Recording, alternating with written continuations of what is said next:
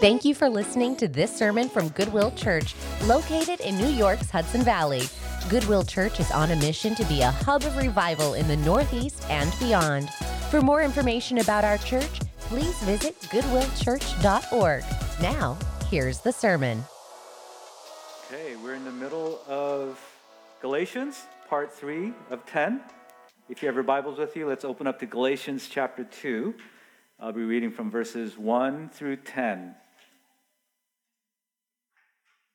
If you're able to stand, let's all rise for the reading of God's word.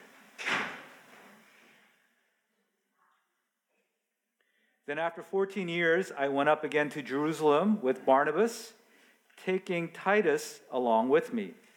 I went up because of a revelation and set before them, though privately before those who seemed influential, the gospel that I proclaimed among the Gentiles, in order to make sure I was not running or had not run in vain. But even Titus, who was with me, was not forced to be circumcised, though he was a Greek. Yet, because of false brothers secretly brought in, who slipped in to spy out our freedom that we have in Christ Jesus, so that they might bring us into slavery. To them, we did not yield in submission even for a moment, so that the truth of the gospel might be preserved for you. And from those who seem to be influential, what they were makes no difference to me. God shows no partiality. Those, I say, who seemed influential added nothing to me.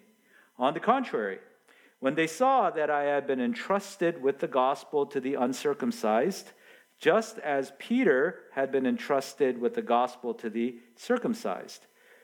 For he who worked through Peter for his apostolic ministry to the circumcised worked also through me for mine to the Gentiles.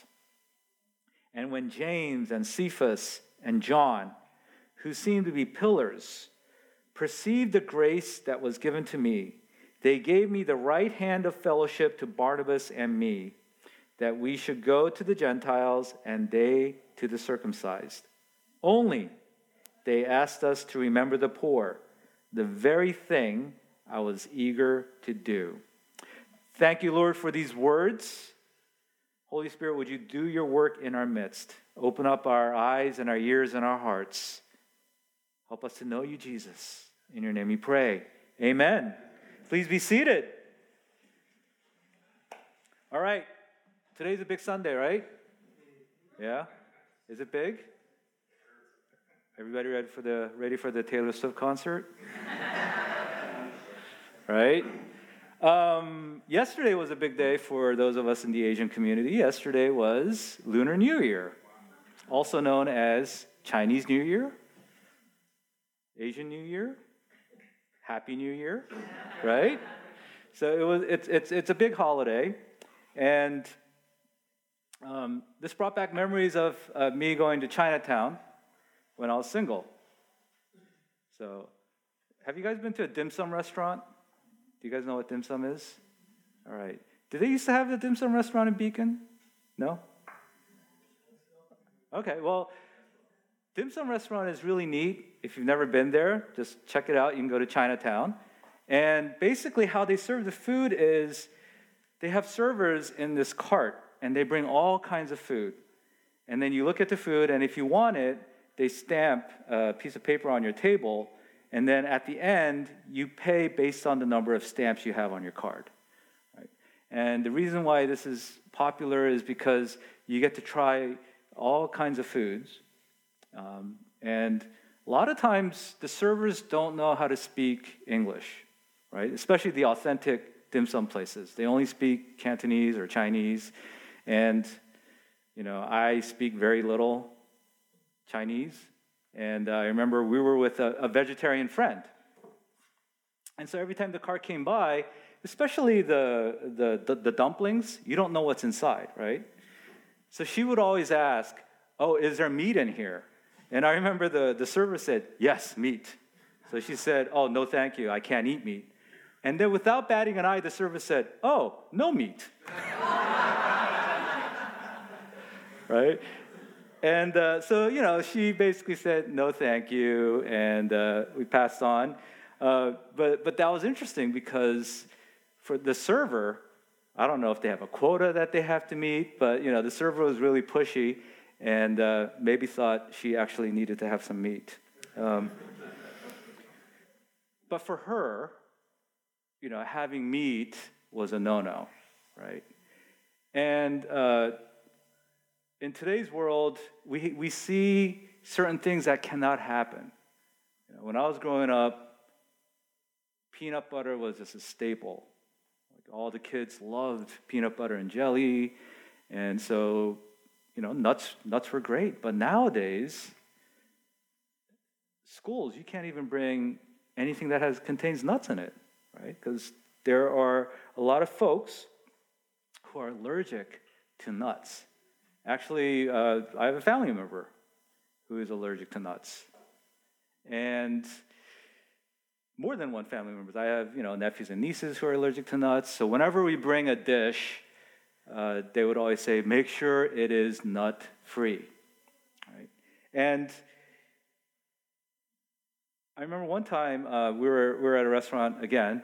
I guess we like, I like to go to restaurants. So we're at a restaurant again, and then they were serving pesto. Now, being Korean, we don't know how to prepare pesto, so we just thought pesto is pesto. But apparently, it's made out of nuts.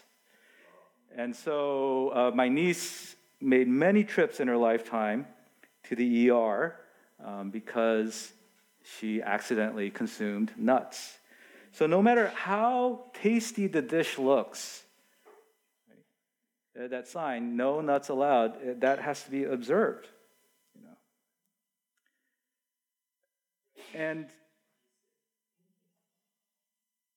we need to see uh, the warning signs in our churches as well, you know. So, and speaking of churches, nowadays, um, we always tell people, you know, you need to come, come as you are, right? And I hope our church is that way as well, right? Come as you are. You don't have to dress up, right? Or you can dress up if you want to, right? Because we're not about how you look. We don't really care. We just want you to come in to the churches. So many, many churches say that. Um, however, when somebody who walks in looks different than you, the reaction is a little di- different. We're still, in, we're still warm, maybe we're inviting, but inside we sometimes keep a distance. Now, we don't display that, but we, we make sure that we, we just keep, keep a safe distance for those who don't look alike. And actually, um, some churches are actually pretty blatant about that as well. When I was in seminary, uh, part of uh, being a seminarian was to go to different churches with different traditions, and you have to write a paper about your worship experience. So I remember I went to a church nearby my seminary. It, it's a well known church. Actually, most of the seminarians attended that church. And I walked in, um, and as soon as I walked in, it was like there was a shield around me. And I sat down and nobody talked to me. Everybody gave me a strange eye. And I was like, why? Why is that? You know. Well, I was the only one wearing a suit. right? Everybody was, you know, casually dressed, but I, I guess I looked like a, an FBI agent. So, so when I walked in, they just kept the safe distance, even though when, when I studied their website, their church was about, come as you are, we welcome, we love everybody. I did not feel the love. right? And, you know, that, that's like a, a, a very important lesson is that it shouldn't matter how we behave, how we look. You know, when it comes to God and the Holy Spirit and the gospel message, it's all about what He is doing inside of our hearts. Amen? It's about the internal, inside transformation. It, it has nothing to do with how you look. But culturally, churches tend to try to teach that hey you need to you know if you if you um, if you want to be close to christ you need to kind of walk like us look like us smell like us And that comes in very different ways depending on the church. Some churches, it's about theological knowledge. You need to speak and use the theological lingo, you know, and that's how we measure your spirituality. Or some would be how many times you come to a prayer service. Some would be, can you pray in tongues, you know? And so, so we, we want them to conform and to look like us. Now, that's nothing new. That was happening during the time of Galatians. And that was a big issue for the Apostle Paul, and that's why he wrote the book of Galatians. It was such an important thing that he dropped everything to make sure that this issue was addressed. And so, what is that issue? Well, the church had two different parties they had the circumcised and the uncircumcised party. And Paul was primarily ministering to the uncircumcised folks, who are the Gentiles, and some people from Jerusalem, Peter and others, were ministering to the circumcised party. Now, when Christianity first started, this was not an issue. Why? Because Christianity was birthed out of the Jewish religion, right? So everybody was circumcised. Everybody looked and everybody ate the same type of food. They looked the same. They smelled the same. They got it. Right? So every, everything was hunky dory until this guy named Paul went out and started preaching the gospel to the others, and now they want to join our party. I'm like, well, so what happened was this, the circumcised folks got together and said, you know, it's great that they're accepting Jesus Christ, but they need to smell like us. They need to look like us, especially when we play sports. Back then, they played sports without any clothes on. And so the guys look different. So, hey, you got to look like us. We need to circumcise you. It's in the Bible. So that was the big issue. Now, it looks like a very small thing, but it's a very big deal. Because what they were doing was they were adding stuff to Jesus Christ. And the book of Galatians is all about salvation is Jesus Christ alone. It's not Jesus plus something. But they're teaching no, you need to observe Moses' law, plus you need Jesus. So that's what they were teaching. And now, for some of us, we may think, well, what's the big deal? Right? That is a big deal. Because it's Christ alone we're saved. Amen? So even today, if you hear a gospel that's contrary to what you're hearing today, that's written in the Bible, then that is not the gospel. Nobody has this secret knowledge. Everything we need to know is recorded in the Bible. Amen? So let's look at our chapter today. So the Apostle Paul writes Then, after 14 years, I went up again to Jerusalem with Barnabas, taking Titus along with me. I went up because of a revelation. So here, the Apostle Paul is talking about how 14 years after an event, he went up again to Jerusalem. 14 years after what? You know, last time when Kyle preached out of chapter 1, he talked about Paul having gone up, I believe, three years after he encountered Jesus to Jerusalem. So, was it three years after he went up? So, is it he encountered Jesus, then he went up the first time three years after that. So, is it 14 years after that? So, is it 17 years after? Or is it 14 years after he encountered Jesus? The text is not clear. And when the text is not clear, Scholars love to take sides and debate on this. So we have volumes of stuff written about when was this? Because if it was 14 years after the, his first visit, then that was the time of Acts 15, the Jerusalem Council, which where they got together as a, and the church got together and said, we got to address this circumcised versus uncircumcised business. How do we handle that? However, if it was 14 years after he had an encounter with Jesus, then that makes it during the famine visit that the Apostle Paul did, which was captured in Acts chapter 11. So, two different things. Most people believe it's the Acts 15 account. However, the smarter folks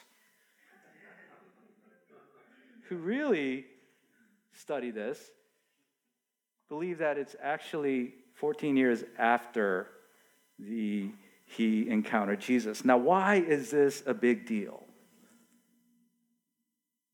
Well, it is a big deal because the timing of things. So, why did I say the smarter folks think it's before that? Is because if he went up for the Jerusalem Council, he didn't have to go into the detail of what's happening in Galatians. He could have said, listen, the church had spoken, right?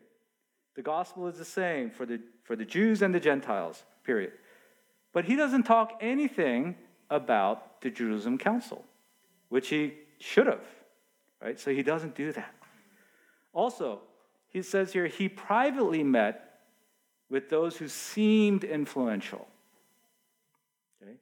The Jerusalem Council was not a private meeting, it was a public meeting. So, just based on a few of these, we believe that it happened. So, when Paul went up for the second time, it was, he was talking about Acts 11. Notice here it says he went up because of a revelation. So he is still hearing from Jesus Christ. He met Jesus, that's how he came saved. He maintained his apostleship and he, he had to f- defend his apostleship because he was called by Jesus to go. And here, once again, he says, I went up because of a revelation. Jesus spoke to him and that's why he went up. He said privately, and I said earlier, those who seemed influential. That, that's an interesting way to describe the church leaders. Those who seemed influential. We'll talk more about that later. Why did Paul not just say before the church leaders? Why did not Paul mention the names of the church leaders in Jerusalem? Well, he's very intentional in his writing, and this is because the people who are coming out, the circumcision party, they were coming out saying, well, the church from Jerusalem sent us. And they're the ones who were questioning Paul's apostleship. So this is not a disrespect to those who are in leadership. But this was Paul going after the false teachers. And so, why did he go up there? He said he went up there and he spoke to the church leaders there to make sure that he wasn't running or had run in vain, that the work he was doing, the work that he was called to do, was the same work that they were doing that he was preaching the good news of Jesus Christ, the same message as they were doing. I already talked about the, the, the meeting. It's interesting in the ESV, they, they put parentheses around this. It's a parenthetical statement.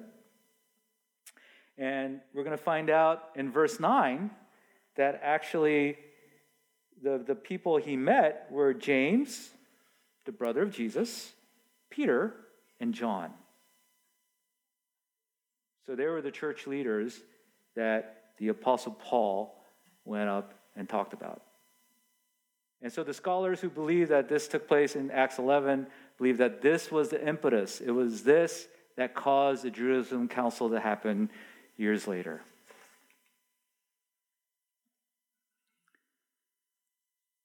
And what I love about Paul And what I love about ministry is you don't do ministry alone. Even though we think, you know, the Apostle Paul wrote a lot of the books in the New Testament, we think he's, he's just a super apostle. He did not do ministry alone. He could not do ministry alone. And ministry can't be done alone. We need each other. So, church, I want to encourage you to look around. We need each other to do God's ministry. Amen? So, Paul went up to Jerusalem with Barnabas and Titus. It says here, but even Titus, who was with me, was not forced to be circumcised, though he was a Greek. So Titus, who came along, was a, was a Greek, he was a Gentile, and he's basically telling the churches in Galatia look, the church leaders did not force Titus to be circumcised. Which is interesting because when you read Acts 16, Paul recommends to Timothy that he be circumcised for the sake of the ministry. So he was doing ministry in context. But he continues, yet, because of false brothers secretly brought in, who slipped in to spy out our freedom that we have in Christ Jesus, so that they might bring us into slavery. Freedom and slavery. It, draw, it brings us back to the time of Egypt. They were in slavery. Moses drew them out. Before we met Jesus, we were in slavery. And through Christ, we've been set free. And it's that freedom that these false teachers are going after. Because if you lose the truth of the gospel, the freedom is gone. And what is this truth? Only Jesus. Only Jesus. That's the truth. If that truth goes away, our freedom is gone. And what's interesting is that this false gospel came in through false brothers. That means it was people within the church. It wasn't an outsider, some stranger who came in and tried to change the message of the gospel. It came from within, those in the church. They were either, either adding something to the truth or taking something away from the truth. And boy, that happens today too, doesn't it? You see people, you see preachers who would add things to the gospel. Or there are certain preachers who would skip over the hard messages of the, of, of the Bible. And they just want to make you feel good. They're all false brothers. So we need a discerning spirit.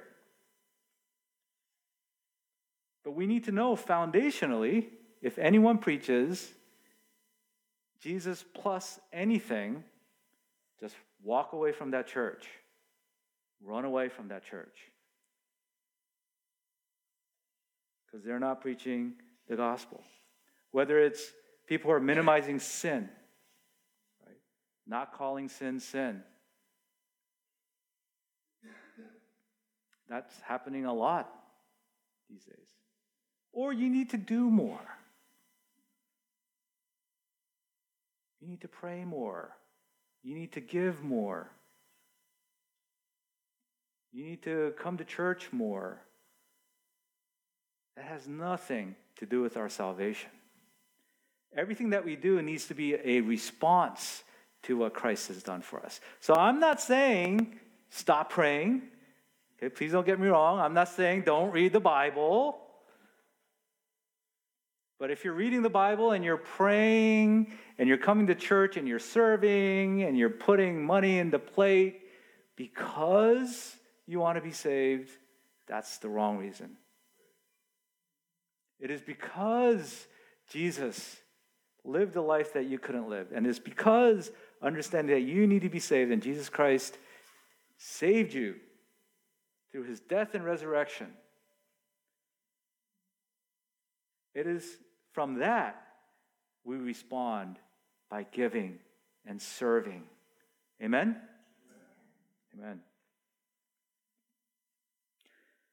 So, this is the reason why Paul had to drop everything because this, this, this false gospel was going to change what church was all about, what Jesus was all about, what Christianity was all about. And he could not have that. Planting churches was not as important as him making sure that the churches preach the same gospel message. That was an utter importance to the Apostle Paul. And so that's why he wrote the book of Galatians. And he says, To them we did not yield in submission even for a moment, so that the truth of the gospel might be preserved for you. The truth of the gospel might be preserved for you. He was going after this.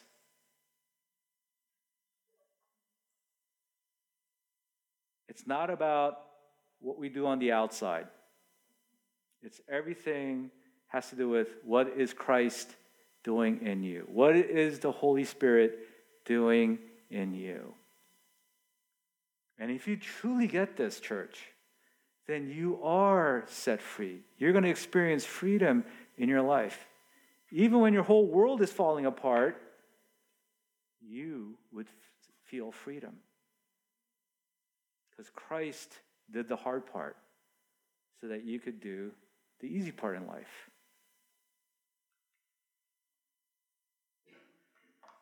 So the Apostle Paul continues, and from those who seem to be influential, there it goes again, there he goes again, seem to be influential. And then he says, what they were makes no difference to me. God shows no partiality. What is he talking about? Seemed to be influential. He's talking about the apostles. He's talking about, as I mentioned earlier, James, Peter, and John.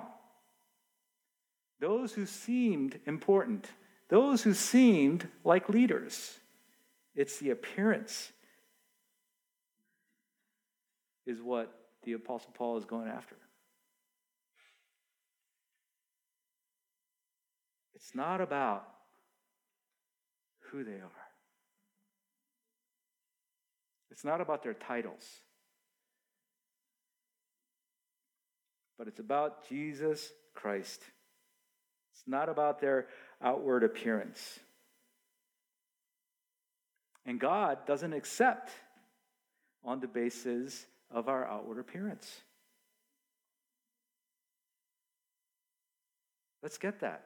So, if we have work that we need to do inside, don't do that from the outside.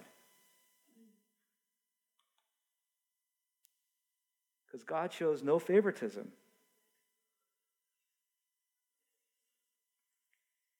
So the message, once again, is working on our outward appearance, working on what's going on outside, does not save us. It's a matter of our heart. And yet, instead of dealing with the heart issue, the core issue, we're just working on the outside. We want to make sure we look okay when we come to church. We put on a happy face. We smile. Because we're expected to behave a certain way when we're with our fellow brothers and sisters in Christ. But that's not what I'm reading in the Bible. Some of us, our whole world is falling apart, and we're desperate. We're desperate for somebody to come alongside us and walk with us and pray with us. And yet, because of pride, we're so afraid to talk about what's going on inside. Some of us have hidden sin that we know we have to deal with, but we just put a layer of paint over it every day, thinking that that's going to fix the problem. That's not going to fix the problem. Allow the Holy Spirit to work in you. Surrender yourself to God. And let God rescue you. He will come to your rescue. Cry out to Him.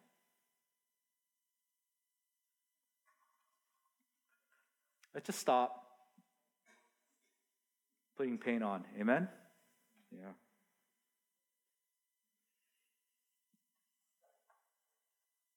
This is exactly what God told Samuel when he was asked to go find the next king, to anoint the next king, right? God told him, The Lord sees not as man sees. Man looks on the outward appearance, but the Lord looks on the heart. How does your heart look today? Do you have Or do you need God to work in your heart? Come to Jesus. Surrender to Him. Don't be a slave. Let Him set you free. Trust in Jesus. Acknowledge that you need help and cry out to Him. And He will come and save. And here's one of the key messages from today's text is after talking to them, those who seemed influential added nothing to me.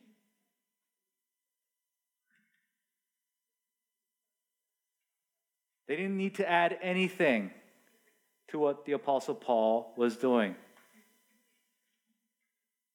So that means the message that Paul was giving was the gospel. Because the gospel plus anything is not the gospel at all. And Paul continues, on the contrary, when we saw that I had been entrusted with the gospel to the uncircumcised, just as Peter had been entrusted with the gospel to the circumcised. So entrusted. The Apostle Paul was entrusted. The Apostle Paul was given responsibility. And he uses this phrase many times in the Bible. On the contrary, in 1 Thessalonians, he said that those approved by God to be entrusted with the gospel, we are not trying to please people, but God who tests our hearts. So same message. Two apostles, Peter and Paul. For he who worked through Peter for his apostolic ministry to the circumcised worked also through me for mine to the Gentiles. Peter, Paul, same message. One was for the Jews, the other was for the Gentiles. One was for the circumcised, one was for the uncircumcised. And that's the same message. The same gospel message.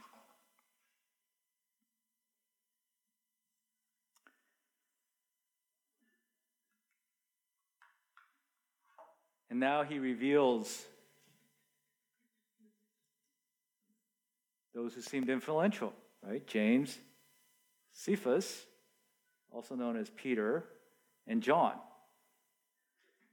Once again, he says, They seemed to be pillars and perceived the grace that was given to me. They gave the right hand of fellowship to Barnabas and me. That we should go to the Gentiles and they to the uncircumcised. So the two outcomes of Paul's visit was they add nothing to his teaching. Paul, you're doing fine. And then the second thing was they extended the right hand of fellowship. They, by doing that, they acknowledged and they endorsed Paul's ministry.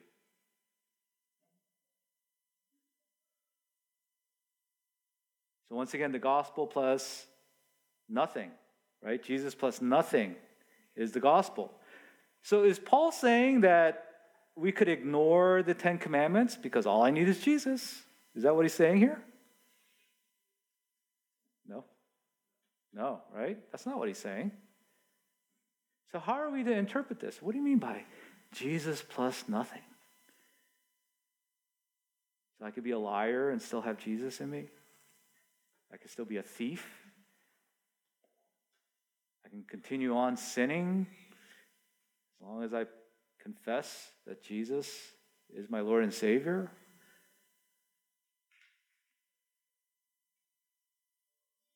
Or is it just the circumcision? But there are moral laws and there are ceremonial laws. And I think that's the distinction that the Apostle Paul is making here as well. Because the ceremonial laws, that's still in the Bible. And sometimes people do ask me that. My former church, there was a congregation member, he loved the Bible, new believer, and he's reading through the Old Testament. And he goes, Pastor, we need to do all this stuff. You know, those are all ceremonial laws. But what was the purpose of the ceremonial laws? It was to show us, it was to, to set us apart. But it was also to show us that we need Christ. I was talking to Kyle, and I'm hoping when Alpha ends that we could still use Wednesday nights to dig in and study the Bible. So we can go through the Old Testament, so we can learn about what does it mean? What is the whole point of the Old Testament? Well, the entire Bible is about Jesus. Everything points to Jesus. And his sacrifice was once and for all satisfied all this. So we'll, we'll learn about all that. And then there's also the moral laws as well, which are the Ten Commandments and others. And so Paul is not saying to be set free from everything, that all you need is Jesus, but it's more than that. You need Jesus. But in response, we follow his way. It's a response. And then lastly, the Apostle Paul says that they told him, the pillars of the church, that they asked us to remember the poor, the very thing Paul was eager to do. Notice that taking care of the poor, remembering the poor, was not a requirement of salvation. But it's something that we do in response.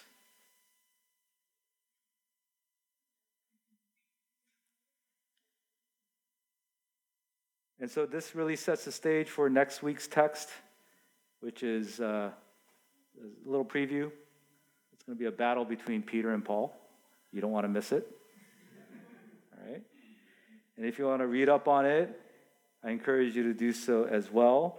But today, let's just focus on the message that Peter wrote, and I mean, Paul wrote, I'm sorry, and it's basically the gospel is about Jesus plus nothing. Let me ask you to rise. Father in heaven, we thank you for who you are and all that you do. Lord, we thank you for the words we read. Because of Paul's interaction with the church leaders. We still have the same gospel message.